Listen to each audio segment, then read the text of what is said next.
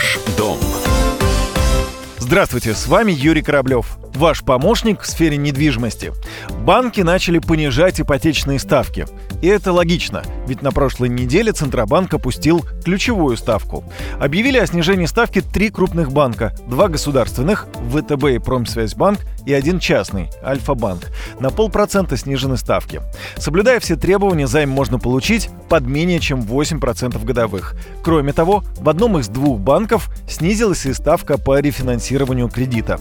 Всегда, когда снижаются ставки, я, как действующий заемщик, задаюсь вопросом, а могут и в моем уже действующем договоре ставку понизить? Да, говорит президент Ассоциации российских банков Горигин Тасунян. Правда, только в индивидуальном порядке и по заявлению самого заемщика.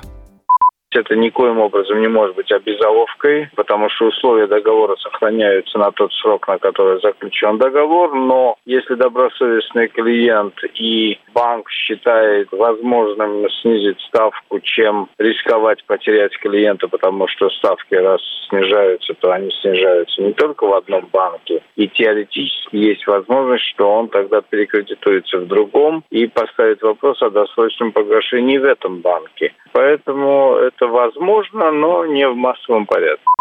Кстати, ставка по ипотеке в течение 2020 года может опуститься ниже исторического для страны минимума – 8,5% годовых.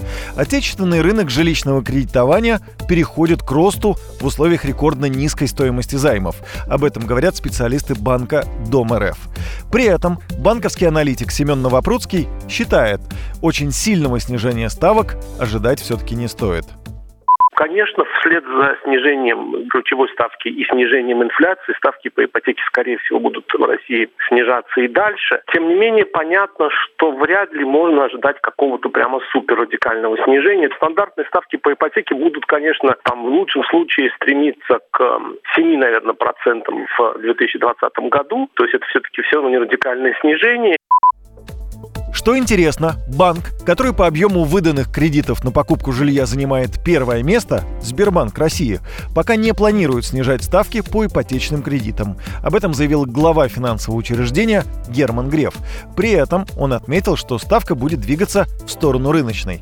Так что если кто-то выбирает принципиально этот банк, можно и подождать. Наверняка, если ничего не случится, Сбербанк все же ставки по ипотеке снизит еще чуть-чуть. Кстати, Министерство финансов допустили, что снижение ставок по ипотеке до 7-8% годовых произойдет к концу текущего года. На этом у меня все. С вами был Юрий Кораблев. До встречи в эфире.